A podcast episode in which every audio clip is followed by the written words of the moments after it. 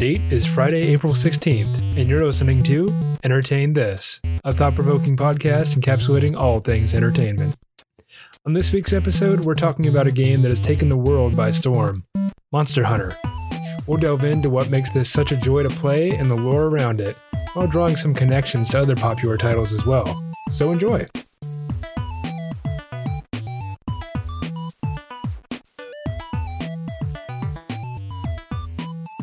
Welcome, ladies and gentlemen, to another exciting episode of your favorite internet podcast. That's right, you're listening to Entertain This. Entertain This. As always, I'm Alex.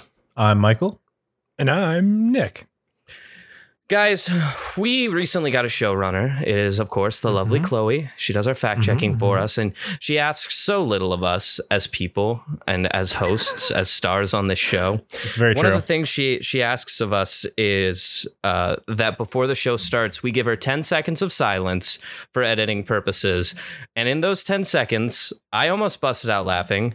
I heard Michael holding back laughter. He was stifling it. And I heard the loudest swallow in the fucking world. That wasn't a loud swallow. Fuck off. From there, I heard it travel down his esophagus. It was gross. The thing vibrated his microphone. Just put his microphone like right up to his neck. I did just not. He was just what are you talking about? And I'm not going to leave it in. You guys won't. You know what? I will leave it in. It's going to be a weird ass intro, but if you're wondering what the fuck you're watching before, it was that. I wanted you to hear that so that you know how bad it was. So I was laughing that entire time because I thought back to last week, where I completely forgot that we were supposed to be quiet. And I just started busting out singing to myself in the middle of that silence. You did. And we had to start over. I do remember that as well. And that was Chloe's first week with us. So that rough start for her. But another thing, since you mentioned last week, I do have an update, which is not something that we do very often here. But if you guys remember my quick this from last week, I talked about... Lil Nas X and his current debacle with Mischief and the Satan shoe and all of that. There has been a breaking update in the story, so I'm gonna do something a little uncanny, a little new, and I'm going to do a quick this update here at the top of the show. Okay, so edit in the like news thing. You know what I mean? Just edit in over me singing it there. The right one. And I'll get right into it. So in the news, we've figured out that Nike as a brand was receiving backlash for the Satan shoe, of course. Mm-hmm. For those of you who didn't listen in last week, basically Lil Nas X made a song called something. I don't know the pronunciation of it. Monster cheese? Is that what it was? I'm sure that we will figure it out shortly. But the song basically was a story in the music video of him dealing with the fact that he was kind of being haunted by the fact that he was gay and him coming to terms with that. And it was kind of a call out to the Christian religion being like, this is who I am. This is who I'm going to be. And if you don't like it, well, balls to you. And in doing so, to help promote this song, he partnered with Mischief, a brand that does these dead drops of these super rare items, one of them being a Jesus shoe. And he made a kind of counter that called the Satan shoe. I think our fact checker is ready with the information that I was requesting.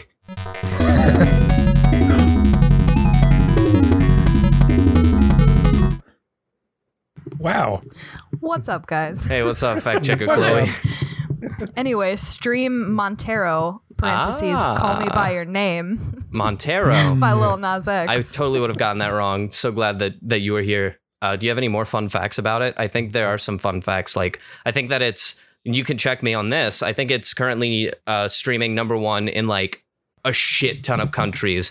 I don't have the exact list, but I think like the US was finally one. A little side note was that Lil Nas X said on Twitter that if he could get the song to number one in like certain countries, he would buy socks for all of his Twitter followers. He said, I'll buy a pack of Hanes socks for all my Twitter followers. Today he tweeted, he tweeted after this list was released. He said, oh shit, that's a lot of socks. So. It's definitely number one on the Billboard charts right now. Mm-hmm. Awesome. Okay. So that's really interesting. Well, thank you, Chloe. Nice to me. Yeah. You're welcome. So, getting back into it, basically. So the song's called Montero. It's called Montero. It's a type of cheese, or it's a type of wine. Montero, call me by your name in parentheses. But what we covered last week was the repercussions of him making this Satan shoe out of a Nike Air Max. I think it was a 1998 Nike Air Max was what he based the shoe off of. Not a sneakerhead. The Christians decided that, and you know what, it's not all of them, so don't think that it's all of them, but a group of Christians decided that they were going to attack the Nike brand and blame them for the release of this shoe, this Satan shoe.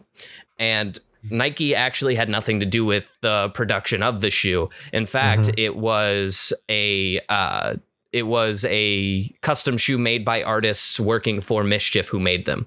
So all Nike did was sell them the base shoe, and then Mischief took care of the rest. The problem was that it was advertised as a Nike shoe on the Mischief website. So Nike did go ahead and move forward with a lawsuit. So here's your update, is that it settled that Mischief first off was of course going to pay a fine to Nike. Because obviously, but also all 666 of the custom Nikes, they were told they were not allowed to fulfill any of those orders, and all must be refunded back to the people who bought them. Oh, shit. Now, that being said, who's to say what's going on in the background? Because there are a lot of people who are posting on the secondary shoe market that they have received their shoes and they're now selling them.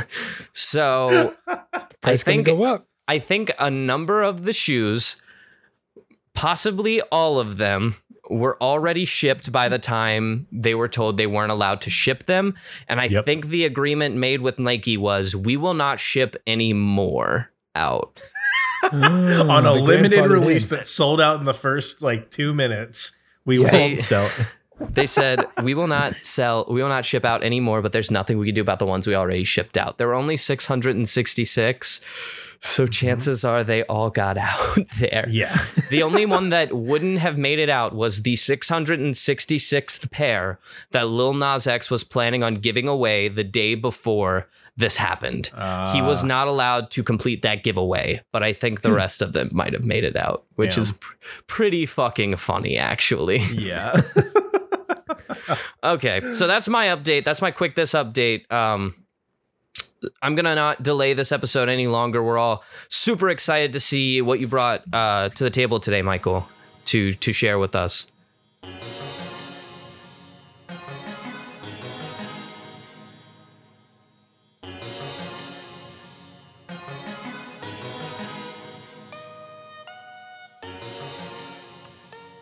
Excuse me? It's your week there, son. Yeah, it's the third week of the month, so. Okay, give me 1 second to pull up Google. You wait, what? What's happening? Oh no! Are you fucking with us right? No, don't take Chloe. Take away that banner. Don't show that right now. This is a bad time to be showing that. I will preface with this. I have had a busy week. Okay. And I completely forgot that this week was my week. Okay, so should we stop recording? Should we? No, I can pull something out of my butt. Oh no, I don't know what entertainment you store in your butt, but I don't. Let's see. Oh, I've been playing a game that I really am enjoying called Monster Hunter. We could talk about that. Oh well, lucky for you, I have this ready.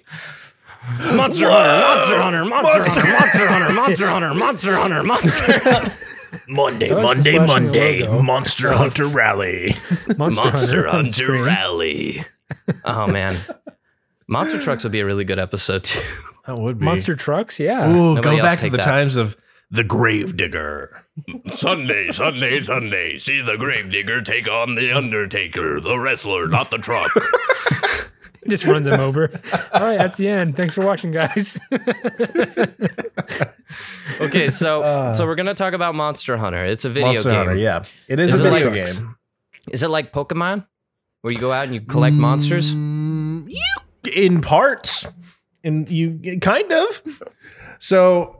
I'll just give a quick little overview. Monster Hunter is like a action RPG that takes place in this low magic setting. So like there's not like any like big spells or anything like that. Like it's magical in the sense that like there's creatures that are like, I guess, magical in biology or whatnot. There's like some low technology, like there's some like steam power stuff going on. But the whole premise of this world is that you are a human in a world filled with giant monsters that can kill you at any point. But isn't that just humans, like life? Yeah, I guess. No. But in this case, the humans have figured out ways to take the different bits and pieces from the monsters after they've killed them and turn them into different like useful things like armor and weapons and even things like parts of the constructions of their houses and shit like that. Okay. But I had never played Monster Hunter until a few years back when an iteration of the game called Monster Hunter World came out for PlayStation 4. Mm-hmm. Are we on PlayStation 5 now? That's right. Yeah.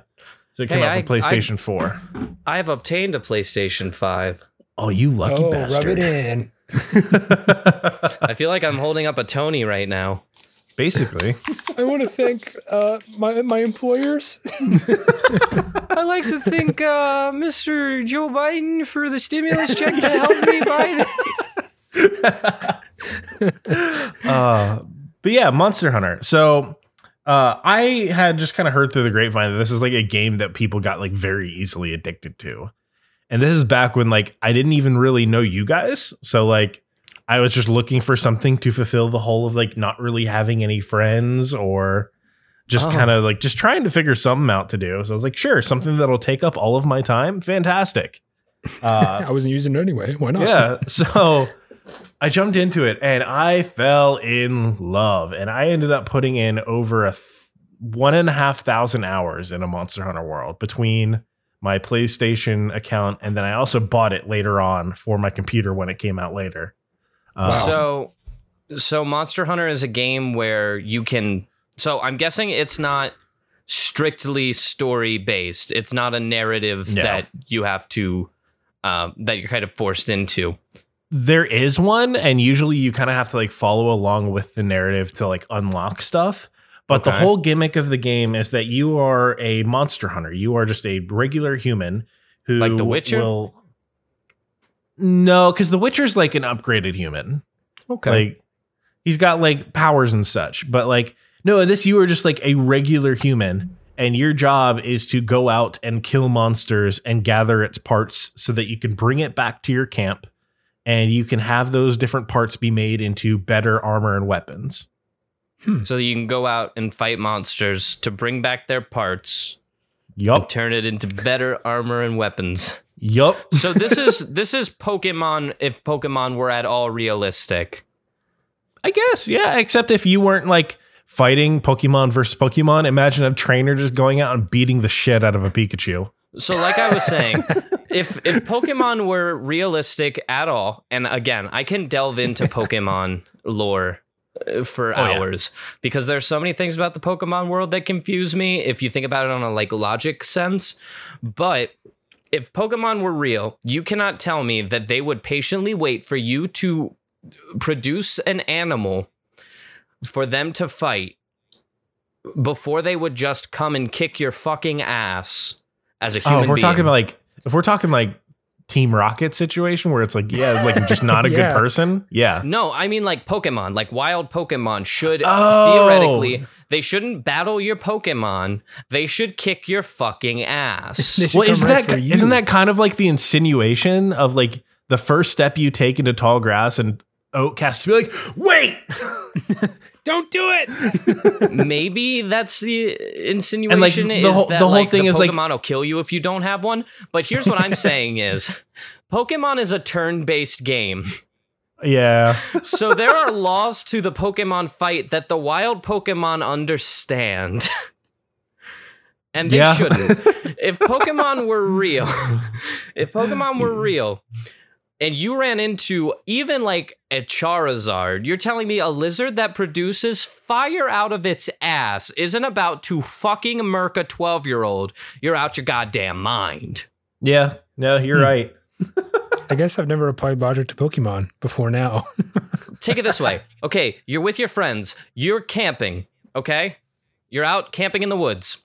I do be camping. Suddenly, in our world, you're camping, it's late at night, you hear a rustle outside of your tent, you open the little flap, and there's a giant fucking fuck-all grizzly bear in front of you. Or in Pokemon terms, an Ursaring, yeah, all right. Mm-hmm. Yep. If it were an Ursaring, I'm thinking, oh shit, I know the catch rate on this motherfucker, I'm gonna go for it. But me as a squishy human being, I'm like, God, I hope that it doesn't rip this tent open because it's gonna find a sack of meat, and I'm that sack of meat. Mm-hmm, mm-hmm. So you're with me in saying that, like, if Pokemon were at all realistic, the Pokemon would fucking kill you. And for that reason, Monster Hunter is a Pokemon if Pokemon were realistic. And you had to just start fucking killing the Pokemon. Because if you don't, they will kill you first. Yeah, I see that. You're Okay, hit me with it. Debate this. We haven't done this segment in a while. Welcome to Debate This. This is the part of the show where me and Nick have logic puzzles that we argue who's right about. Go ahead. I wouldn't say it's a logic puzzle. I mean, I agree with you, and Pokemon's not about fighting people. It's about the friends you make along the way. It's about using your animals to fight for you so you don't have to do the work. Michael, may I have a rebuttal? Why is he the moderator? Yeah, you can have a rebuttal. I was going to rebut it for you, but go ahead. Hey, Nick, when you made us as your friends, and we are your friends, I care about you deeply. Mm-hmm. When we became your friends, did you kick the shit out of us until we were incapacitated and then nurse us back to health so that we were tricked into being your friend in a sort of Stockholm Syndrome-esque relationship? I thought about it. I can't say that I did, but the way you're talking right now makes me want to wish I could go back in time. Kick my ass. I want to go back in time and kick your ass right now, Alex. Me too, Nick. I also want to go back in time and kick my ass. But that being said, if it's about the friends you make along the way, you have a funny way of making friends because that's how you get Pokemon. I don't know what Pokemon's about, but I know Monster Hunter isn't like that. So. Nope, not at all. It's an RPG. So it's an action RPG, but like the really unique factor about it is the fact that like your character, your individual character in Monster Hunter never gets any better. Like you have no skills that actually go up. Like your speed doesn't go up, your power doesn't go up or anything like that. The only things that determine an increase in your character's power is the equipment that you use and your own skill at the game. So before Dark Souls ever came out, which like one of the things that Dark Souls is really famous for is having like really slow but intentional combat where you have to study your opponent. You have to be able to dodge out of the way of their attacks by knowing that it's coming. It's being able to analyze like your windows for opportunities for attack. So before Dark Souls ever came out, Monster Hunter was actually doing this. So one of the big keys that Monster Hunter has is it has very technical and can be very slow combat. And the whole shtick is that with these different monsters, every single monster has its own unique set of moves and attacks that it has. It has its own set of behaviors. And like your Pokemon. Goal... Yeah, I'll retract that statement. Maybe this is more like Pokemon than I realized. But your job as like the hunter is to get to know their movesets and analyze their behaviors So that way you can take advantage of them to take them down faster, which is how people, which is how your character gets better. Can I ask you a question that is usually a make or break for these kind of games for me? Sure. Go ahead. Is it turn-based combat? No. Oh, I typically don't like turn-based combat. Oh, no. So the whole thing is that you are in like third person in real time having to dodge out of the way of this stuff. And like one of the big things that you'll see when looking at like art for this game of like hunters is like a lot of art has hunters carrying a great sword. But like when we think of like a great sword, we're thinking like 5 feet long, but like still like a hand's width at the most of the blade. No, Monster Hunter, it's literally the entire length of their body and wider than your body and thicker than like your waist. So wider it's more like a giant club. Thicker than a Snicker. Mm-hmm. Mm-hmm. Thick. So think of it like someone took like 6 surfboards, taped them all together, put a handle on it, and then called it a sword. That's extremely heavy. That's like the size of the great sword. Gotta be heavy. But the whole thing with it is like you attack very slowly. Like you have to charge up your attack. The actual like swing can take like 1.5 seconds to do.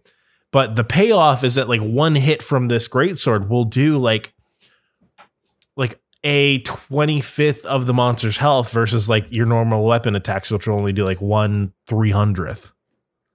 But it really encapsulates the whole idea of this slow and methodical combat with a deep like understanding of analysis that you have to have. That kind of reminds me of the Robert Downey Jr. Sherlock Holmes movies where before combat would break out, he would like break down every single move and like play it out in his head what the outcome was going to be with everything that he did. And then you would get to see in real time that fight happening. That's what it makes me think of when you say like combat based on analysis. Mm-hmm. My next question, Michael, and understand at this point, what this episode has become is Michael tries to talk Alex into buying Monster Hunter before the end of the episode, because I will shell out the money as we're talking right now, especially if I can get it on like a system that I don't play as often as I should, like Switch, which I think it is on Switch. The newest one, Monster Hunter Rise, just came out on Switch not too long ago. I do know that, so that's exciting. But my next question in trying to convince myself to purchase this game before this episode's over, which is what this podcast is all about, is trying to convince each other to partake in these certain things or to entertain this, if you will.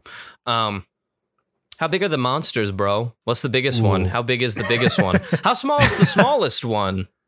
So what's the size range here? Okay, so you in the game you have like you can have like really small like monsters that are the same size as like Cleo, for example.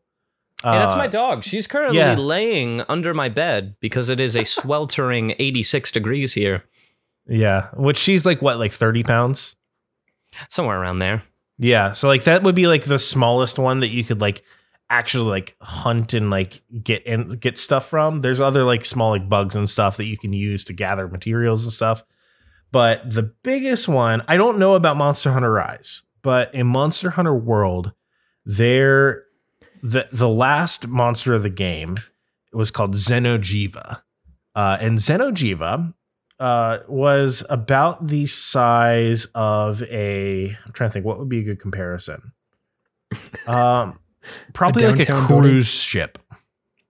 Oh, snap. And it was a giant fuck all dragon. Standing up like straight?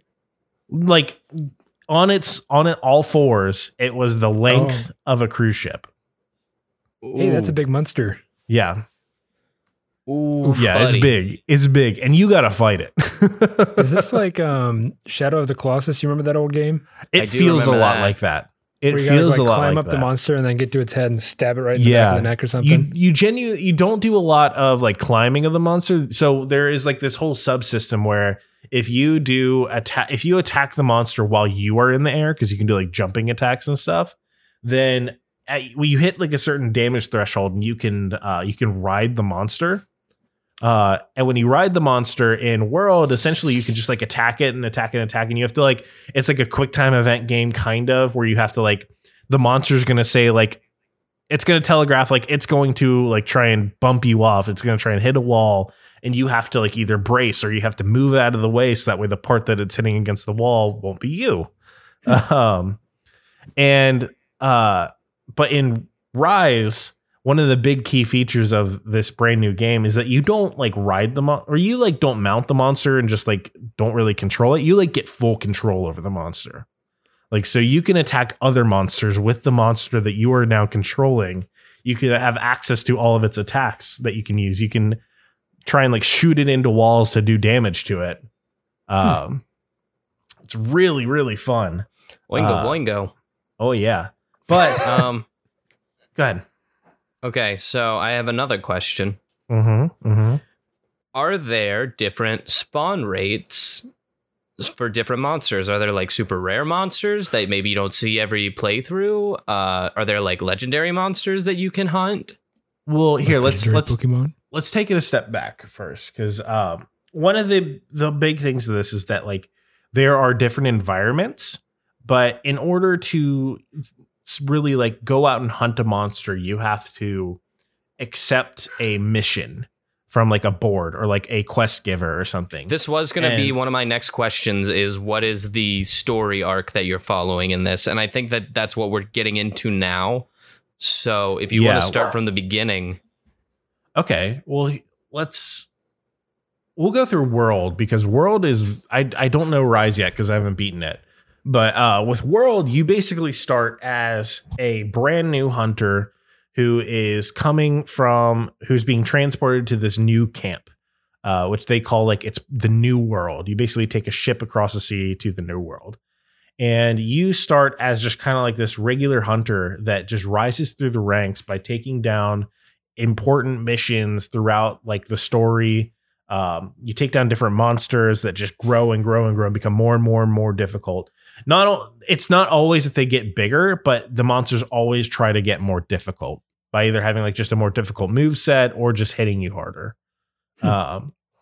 And by the end of it, the whole thing that you're working up to is just trying to get as much information as you can about these monsters. Because in a lot of the games, it's like the first time that you're like that anyone is encountering some of these monsters.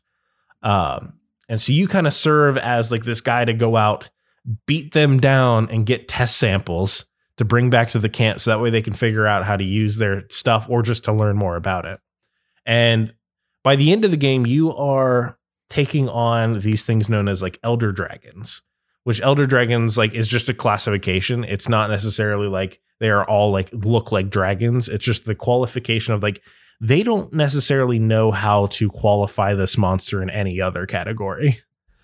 So elder dragon is just kind of like the blanket term for like a very, very strong but unqualifiable monster. Okay.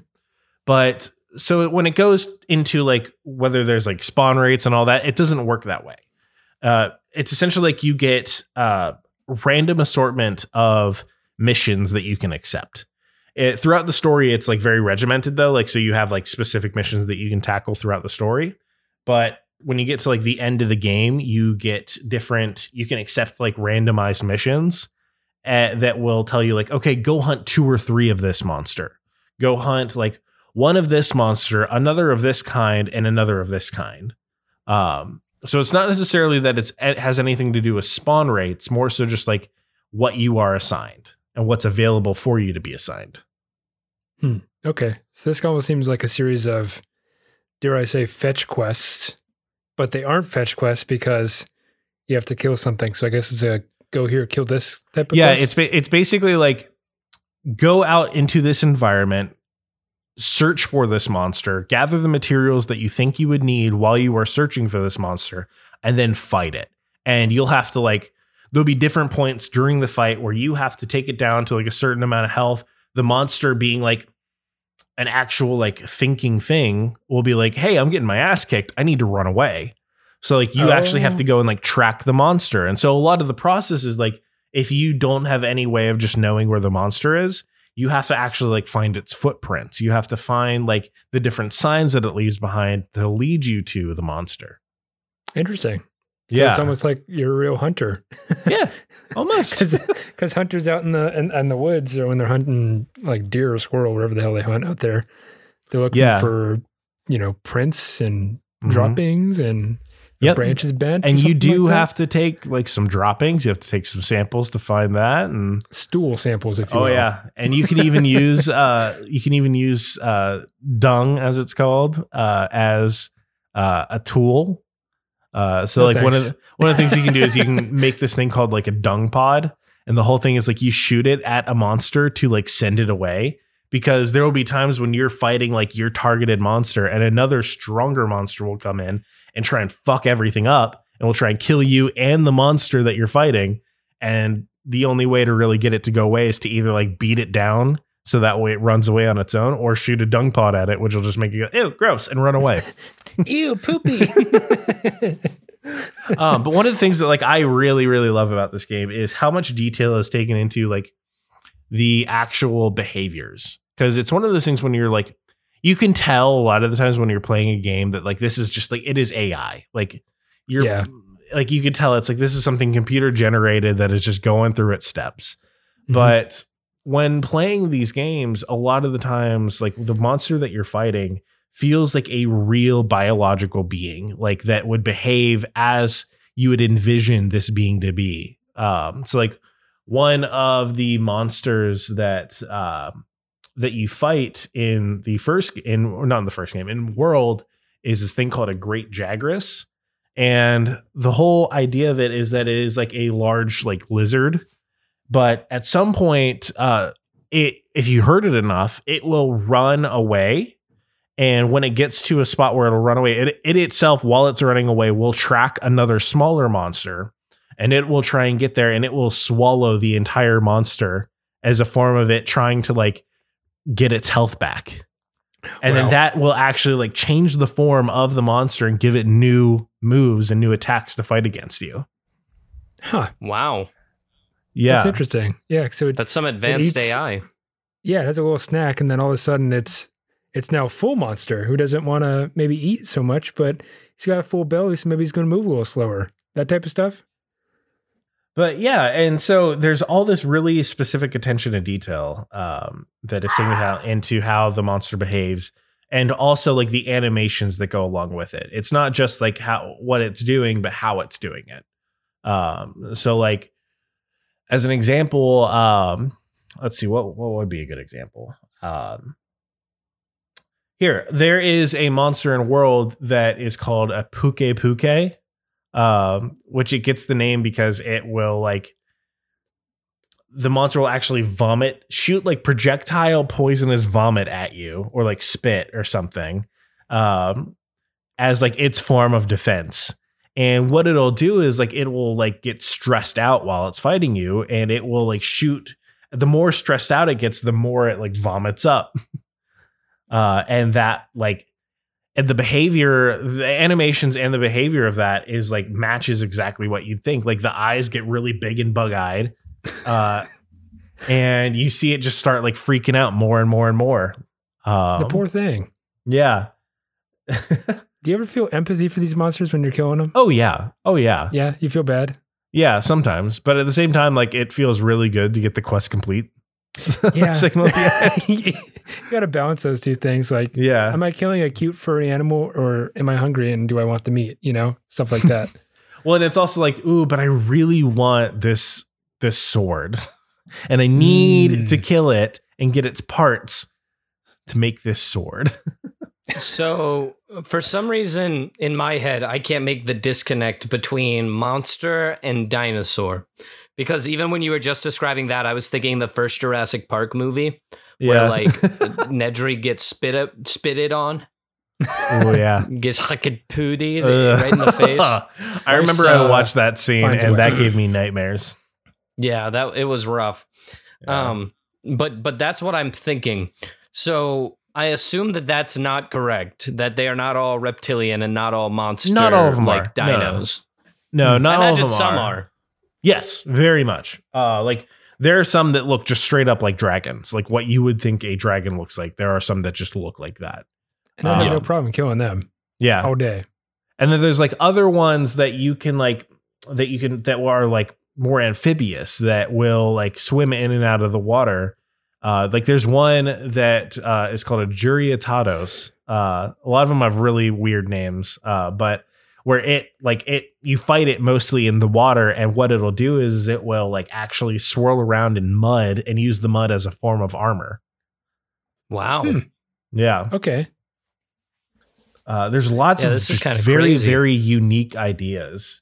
One of the really unique ideas that made me like instantly fall in love with the game before I ever even fought a monster is the fact that throughout this game, you have a small companion that is basically just a very large cat that can talk kind of, and that walks on its back legs. And it will actually go with you. This is the animation that's like going crazy right now. Yeah, they're called felines. Like felines. Hey, little feline. Hello, feline. How are you? And you get full customization over the cat. Like you get to choose exactly how it looks. You can even down to like just how it like sounds, like what it meow sounds like. Cute. Can you get like the like super himbo meow where it's like meow? No, it's like super weird and like manly. I don't know where that's from.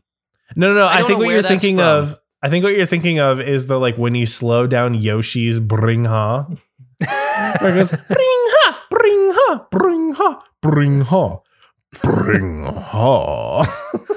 I think you're right. And that's so scary. It's one of my favorite videos on the internet. But guys, but yeah, I think I'm haunted now by that. Probably, but you've been cursed. No. So one of the things that goes along with having this feline is that like, so while you are stocking up and creating all this new equipment and upgrading it for yourself, you can also deck out your cat. Okay. So you can put your cat in a giant suit of armor. You could put your cat in like there's some like high level like equipments that are just like it's a fairy costume that you just put your cat in. You give it like a magic wand that it will use to like hit monsters with that does blunt damage. So this is similar to Spyro's little dragonfly that swoops around and picks up the gems for him. Oh, yeah, that's actually a good comparison. Yeah, it's an old reference, but I think it flies because one of the things too is like your cat will go and like pick up materials for you as you're going searching for the monster, or like when you're fighting the monster, sometimes like bits and pieces of the monster that you want will just like fall off of it. And sometimes your cat will just go over and pick it up for you. Good job, kitty. Here's my next question then is, can this cat die and will I have to call off work to mourn its loss? Nope. Mourn its passing? Nope. It could only faint. Just so like it is like a Pokemon in that case. Huh. Why is everything like Pokemon? But a good question.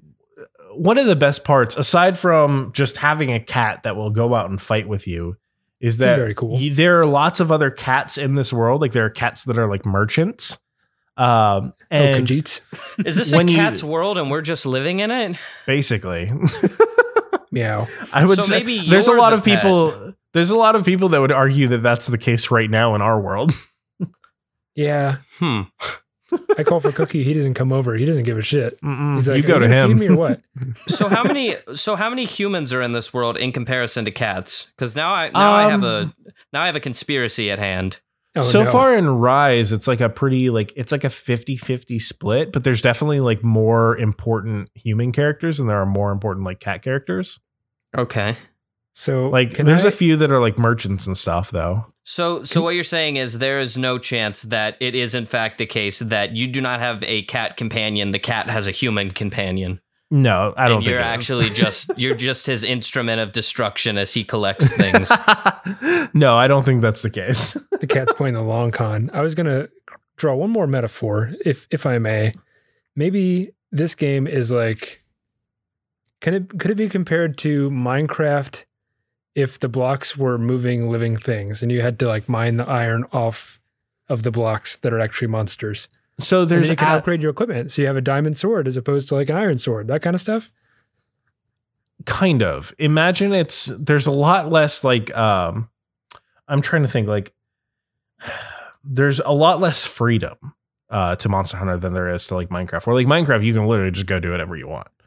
Right. With Monster Hunter, it's like the entire shtick is like, go out, gather materials, track monster, kill monster, make better things, use better things to kill monster better. And then the end goal is to defeat this like giant fuck all monster. Yeah. And then like even after that, it's like cool. Like usually there's lots of like equipment that is hard to get, like because it requires like really rare materials off of the monsters. So then even after you do that, it's okay. Go back and kill these monsters that you killed before, just better, to get even better stuff. Oh, so like say your diamond sword can now kill this giant toad a little bit better, and you get like his organ sack that you need to build a backpack or something. I don't know. Yeah. Y'all hear what the goddamn Gen Zers did? What do they do? What do those Gen Z or Zoomer fellas do? Diamonds are no longer the best material in Minecraft. Oh, that's right. It's netherite now. Netherite. Which is essentially just diamond, but... Diamond with a coating of something. It's diamond coated. Diamond is no longer the best. I haven't enjoyed Minecraft since they actually put in a food meter. Like, I liked it much better when it was just like, you eat food, you get health. I like the Skyrim rules. Here's a little inside baseball for our fans out there. We had a stint at one point where we were all playing Minecraft, all of us. I still play. We all bought it here and there. We all bought account. We were all playing on the same world. Michael played for approximately 6 hours, in which he he dug a giant hole in the side of a mountain. He put down a platform to which he was going to build his house out of various woods. Mm-hmm.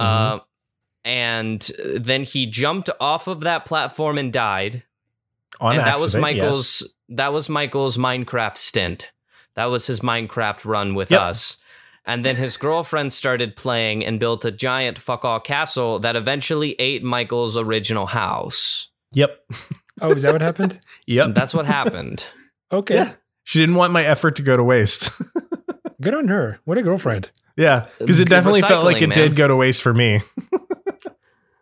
So Michael hasn't played Minecraft since they added a food bar. That is correct, but he did try. Mm-hmm. No, I'm not saying that that's the last time I played. I'm saying that's the last time I enjoyed it. Yeah. Oh, and we were all having fun. We were like, "Oh, look at this! Look at this thing we're building. Oh, we're making a little community. We're gonna name it. Look, we're making community buildings and stuff." And then we just would see Michael like. In the background. Well, it's either that or you'd hear me yelling in the background because a creeper came up behind me and blew half my shit up. Yes, yeah, we don't like creepers. We don't like creepers one bit. No. But anyways, yeah, Minecraft. It's similar, but like, yeah, a lot less freedom. Yeah, that's what I was comparing it more to, is like the aspect of it that you upgrade your equipment over time using the materials that you find. Mm-hmm. All around you. Kind of like imagine like in Minecraft, you go out, you kill a chicken, and instead of it dropping like feathers or like a chicken breast or something, or it would still drop that, but then you use the chicken breast and the feathers to create a chicken sword, and the chicken sword's better than your other sword. So then you go kill a cow. My food. Yeah. So then you go kill a cow, and you take its. I don't know, it's horns and it's udders or something. And it's leather, but that's fine. I don't know. it drops steak. I mean, steak's delicious. To the point where at the end of the game, you are creating like armor and weapons out of like the nether dragon. Oh yeah. Yeah. But like your whole thing is like, you keep going to kill the nether dragon to get even more bits and pieces. And then maybe eventually they like, Mojang comes out and releases like the double nether dragon. The super duper dragon. Yeah. They actually kind of are doing that though, because they are releasing like bigger, badder monsters. There's now the Wither, which exists in Minecraft. Oh, that's true. He's kind of like a mini boss, I'd say. Mm-hmm. that you choose to summon. It's not just there when you go to a certain place, like the Nether Dragon is, or Ender Dragon, excuse me. Yeah. See, the only thing holding me back from like buying Monster Hunter right now is the fact that it's third person. I'm like way more into first person shit like this. I get that. Have you ever played like any Dark Souls games or anything like that? I played them with you for a little bit, and then I had a long time where I watched people play them. Gotcha. Okay. So, I mean, this sort of game in my mind just doesn't work as a first person game because like the whole shtick of a first person game is you having a limited view. Like it is you viewing it as if you are this first person. But a really important part of it is having a wider field of vision to be able to see just how big these monsters are and to see their full animation, to see what they're doing, but then also being able to see the animation that your character is in itself doing. Mm-hmm. Because like otherwise, like it becomes a lot harder to time up like specific things that you do. Like some of the weapons that you can use are very complicated. So like I'll do like a quick rundown of some of the weapons that they have. So there's the great sword, mm-hmm. which is very great, very great. There's the long sword, which is basically like imagine a katana, but like it's 9 feet long. And that's the great sword, or that's the long sword. Very long. There's a hammer, but the hammer, the size of like the mallet, would be the size of like a giant oil drum. And get this. So like one of the things that you have to do is while you're fighting the monster, your weapon will like dull. So you have to like stop in the middle of combat and like sharpen your weapon to make it like back to being as good as it was. You have to sharpen your hammer. No, that's not how it works. It's a bludgeon. You don't cut anything with it. Yeah, I know. If you hit something hard enough, maybe it will. I don't know. It's kind of like the thing, just how all of the melee weapons work is you have to stop and sharpen any of the melee weapons. And that includes the big fuck all hammer. So do you play as somebody, or is it like a customize your own character sort of thing? It's a customize your character sort of thing, but it's you customize your character and how they look, but there really isn't anything like behavioral wise, or like there aren't any like dialogue options or anything like that. But like the big control that you have is over how you undertake the different hunts and the gear that kind of reminds me of the Fable games. Do you guys remember those? The Fable games were a lot. I loved the Fable games, but like the Fable games were a lot more like you pick your destiny while picking the way that you play along the way. But like the big seller was like, how will your choices impact the story and like what you're able to do. Whereas like with Monster Hunter, you can switch it out at any point. Like if you don't have to like be dedicated to a run, like, or like a play style. It's like, sure, if you want to play 95% of the game with a great sword, but like the last 5% of the game, you want to do it with a bow. Like, sure, go ahead. You could do that. Like, and you won't suffer. Like the only thing that you will suffer, like the only penalty that you have is familiarity. Like, because one of the large factors of how well you do is your skill with the weapon that you're using and your familiarity with its moveset. And so a lot of the game, from like typical RPGs where you're locked into a path. Yep. Like you have to build your character from the ground up. You're like, all right, let's say it's Fallout. And I always like to use small guns.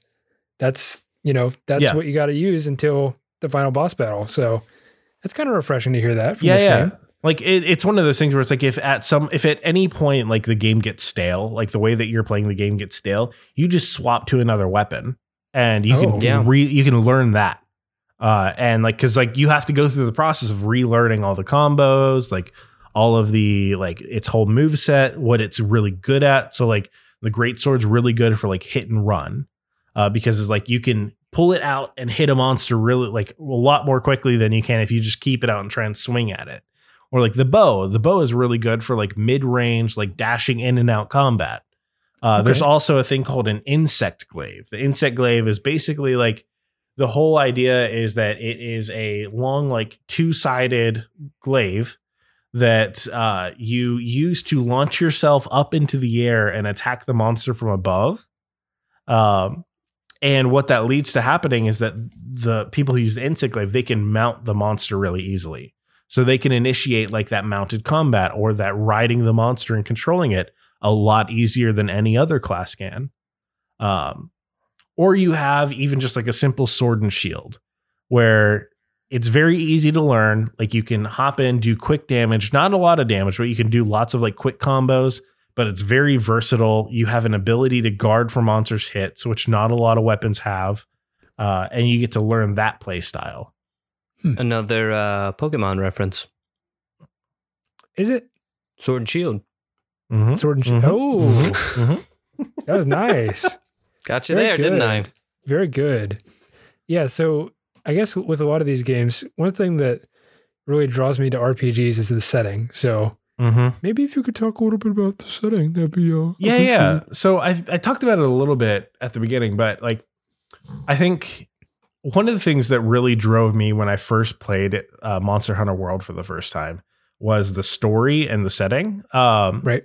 So the story is that you are a hunter coming from this old continent to the new world with a bunch of researchers to try and like understand the new world through means of killing all the local wildlife.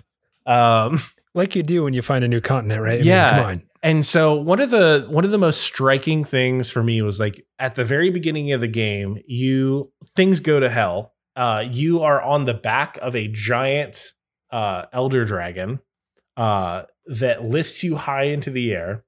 And it wasn't necessarily the fact that I was being lifted by a giant monster into the air. It was the fact that like the ship, you know how ships on the bottom have like bracing.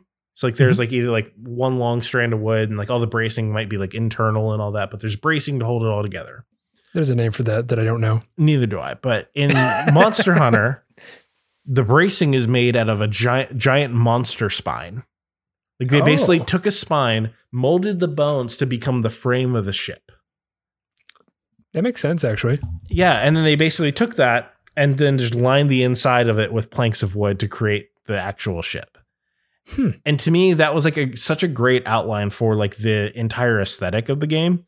Is it's basically this like low technology setting, or not low technology, but like this mid technology setting where you have like some forms of like steam technology mixed with this like almost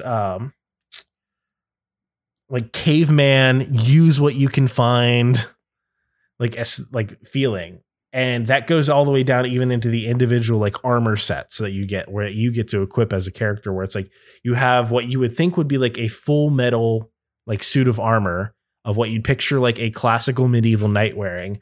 But instead of all of it being metal, there's like little bits and pieces of it that are metal. But because in this game, this monster's scales are stronger than metal, the main material of the armor set is a bunch of overlaid scales. But it's made to look like this really, but it looks like plate mail, but it has this aesthetic of plate mail. But then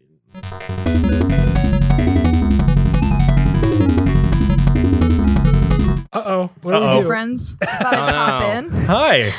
I've gathered a few little tidbits for you. All right. We got fun facts. Yeah. First of all, from before, Spyro's dragonfly's name is Sparks. Ooh. Sparks. Yeah. Nice. How could I forget? Throwback for our retro gamers. The piece of a ship that kind of holds it together, what I'm assuming the spine would be, is called the keel. The keel. It's what everything rises from. And another fun thing, I learned a new word when I was playing the Monster Hunter Rise demo. Because they talk about something called endemic creatures, which is like all of the little local creatures that you can find to like harvest their magic and stuff. And endemic is a real word. It refers to a species that is uniquely found in one part of the world and that part only. So you which all learned some new words today. Hey, that's what all pandemic. Pokemon are. All Pokemon are that. That's true. They are all endemic species. Good job. Wow. Thanks, Chloe. Thank you. On that note, I think that's the episode. Well, let me just leave it at this. Like one of the biggest things that I didn't really get a chance to cover was like, so all of that is fantastic. Those are all great things that like even just as like a single player game would be just a great experience. Oh, yeah. But one of the big draws of Monster Hunter, and this was its mission from the get-go, is to create these scenarios that you can experience with your friends. So it is an online multiplayer game where you can have up to 3 other hunters join you on these different hunts. So say, like Alex, say, or Nick, say if either of you two got Monster Hunter Rise, we could in fact like join hunts together and take down these giant creatures. And it's cross-platform, right? Yeah, I was gonna say. I don't know. Well, Monster Hunter Rise is only on the Switch. Mm. Oof. So no, unfortunately, I don't think Monster Hunter World was either, but I'm not positive. I know have Switch. Oh, ooh. Is it gonna? It's not. Oh. Okay. But fact checkers say no.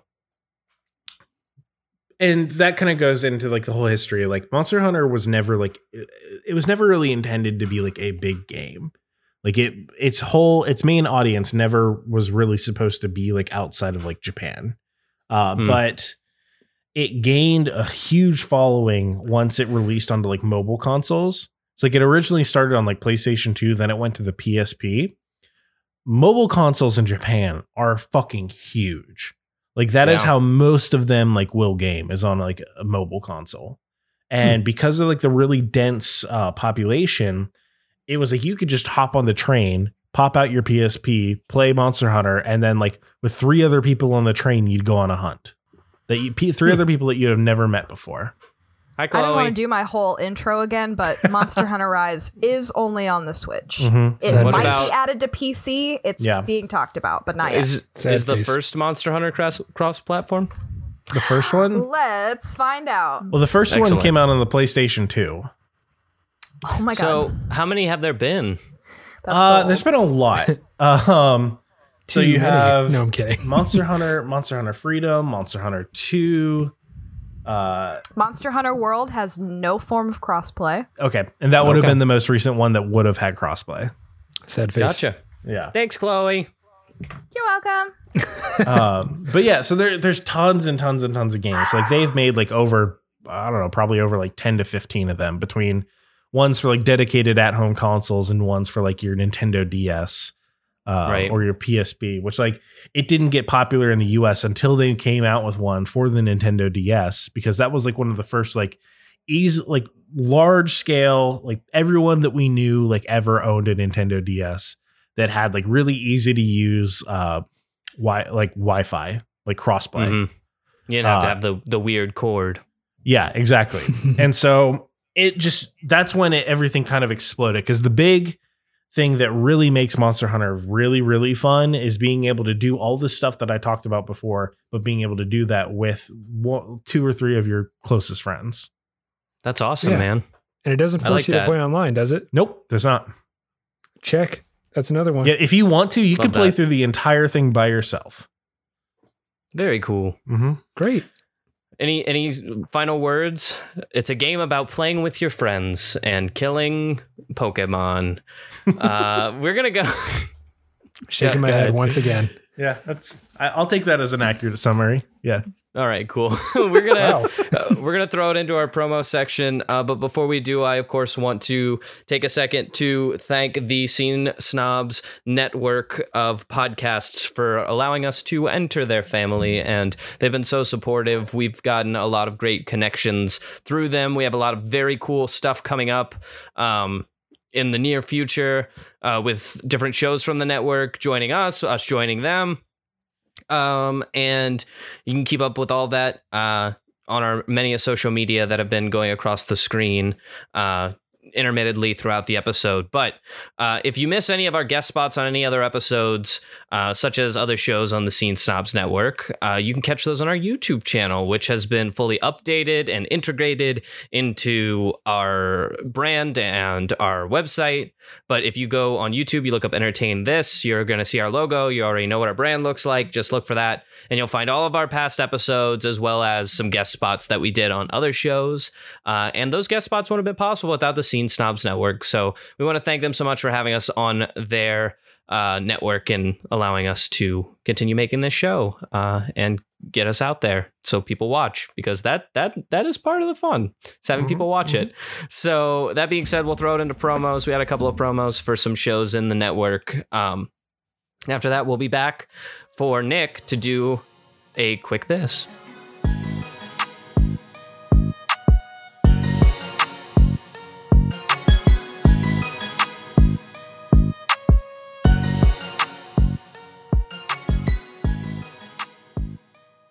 Hey, Yami.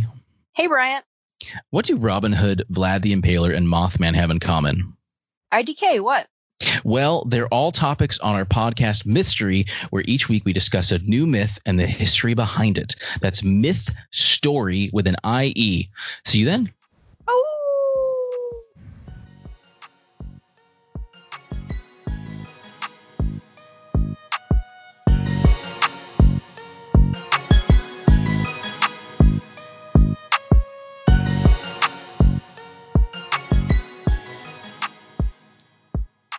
Hey, we're back. Welcome back, everybody.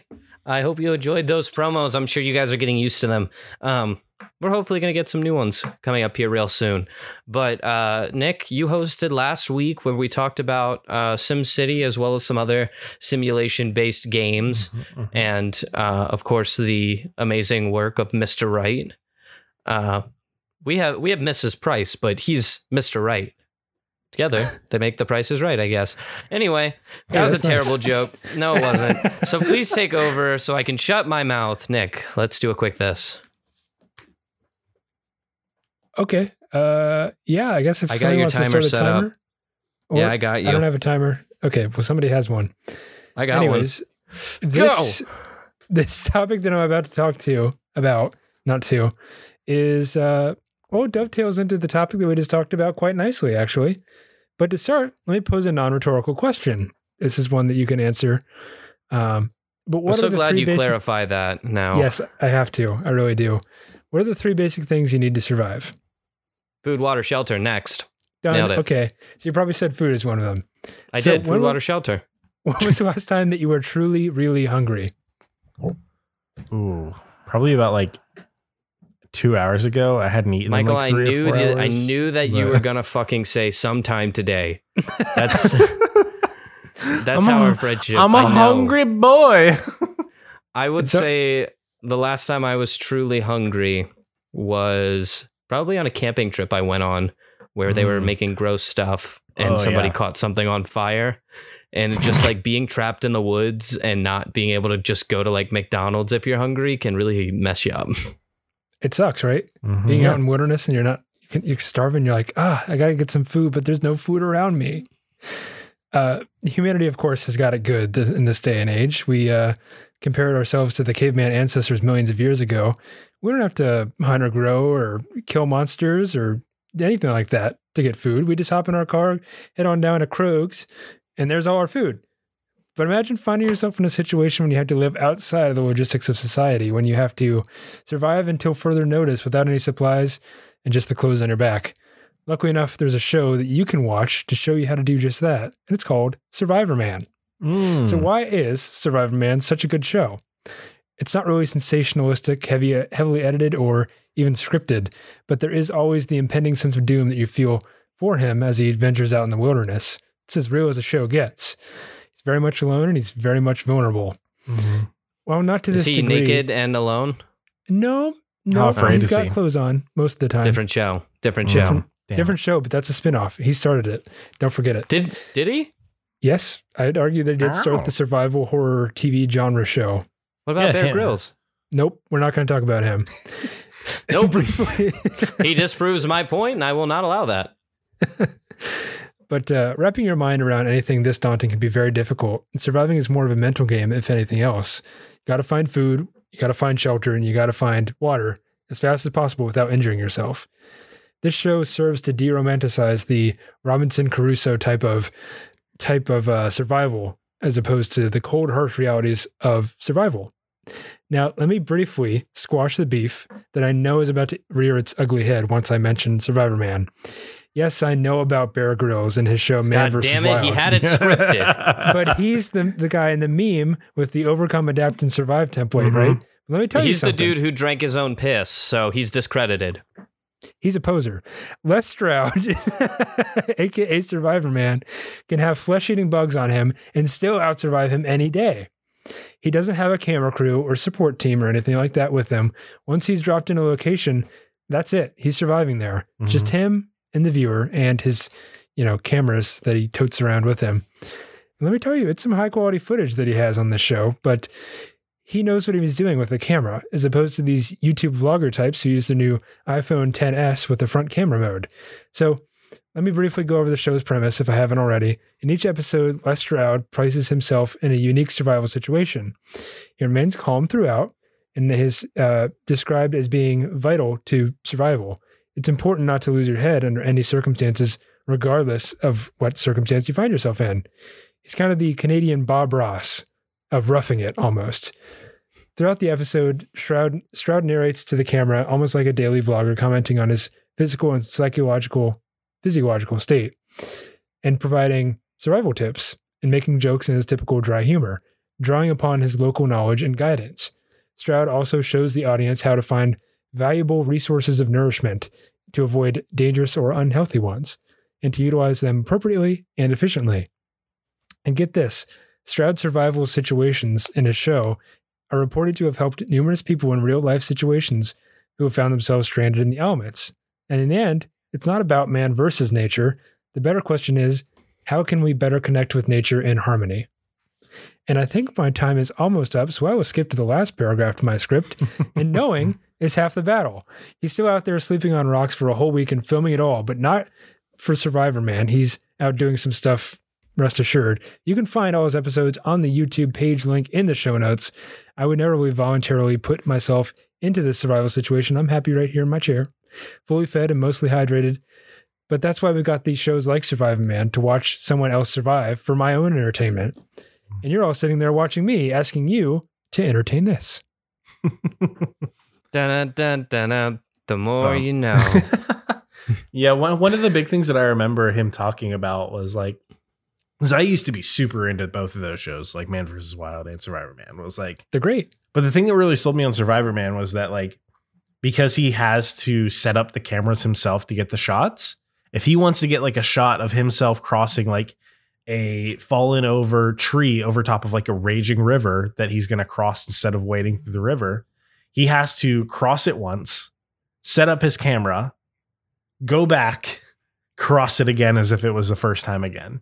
So he's like, instead of him like undertaking these feats, like Bear Grylls jumping into like a frozen lake and then like having his like camera crew give him like a heated blanket or something, like he is like undergoing these like really dangerous tasks, not just once, but twice and possibly 3 or 4 times just to get the right camera shot, which like, oh, so much respect.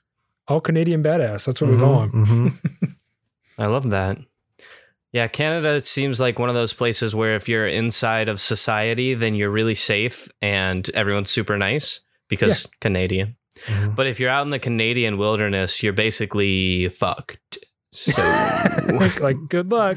But they're all still very nice. Have you seen a fucking moose in person? Oh, yeah, they're tall. They're very big. Oh yeah, I've been 10 feet from one. Oh, I was 10 feet from one on a hike. Yeah, it was fucking terrifying. The tip of their antler like touches the tip of like the top of a semi truck. Like that's how big fucking moose are, and that's nuts. Like huge, dude. For me, like I'm 6'4". The bottom of its muzzle of where the end of its neck is was the top of my head. That's big. Yeah, it's a big boy, big old animal. If you're out, and that was a female. Jeez, pack heat, man. You're out in this like pack some. You better have your thing on you. These things are fucking huge for sure. Geez. Luckily enough, you know how to survive in those situations, and you know to be nice to the moose because he's just out there trying to, find monsters and get their goods and make armor out of it. Be nice and walk away. Be nice. Talk about Monster Hunter. Tie it all together, baby. That's what it's all about. All right.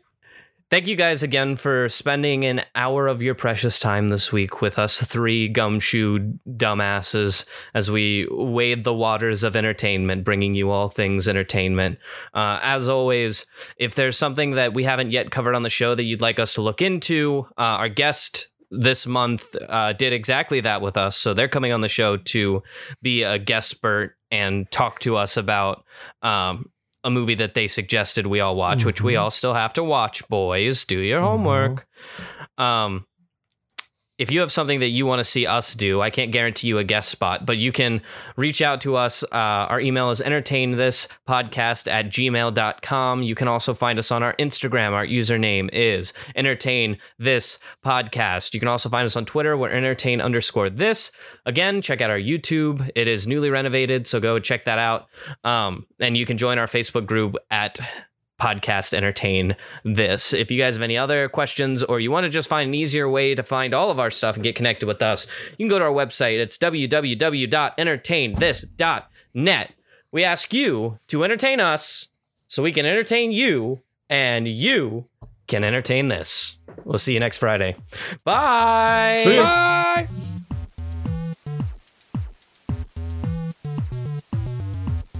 This episode of Entertain This was written by Michael Savoia, with additional commentary from Nick Mustakangas and Alex Steele. Our showrunner is Chloe Price. Our theme music is Rush Hubble by Aaron Spencer, with additional interstitial music by DJW. Tune in every Friday for new episodes, and thanks for listening.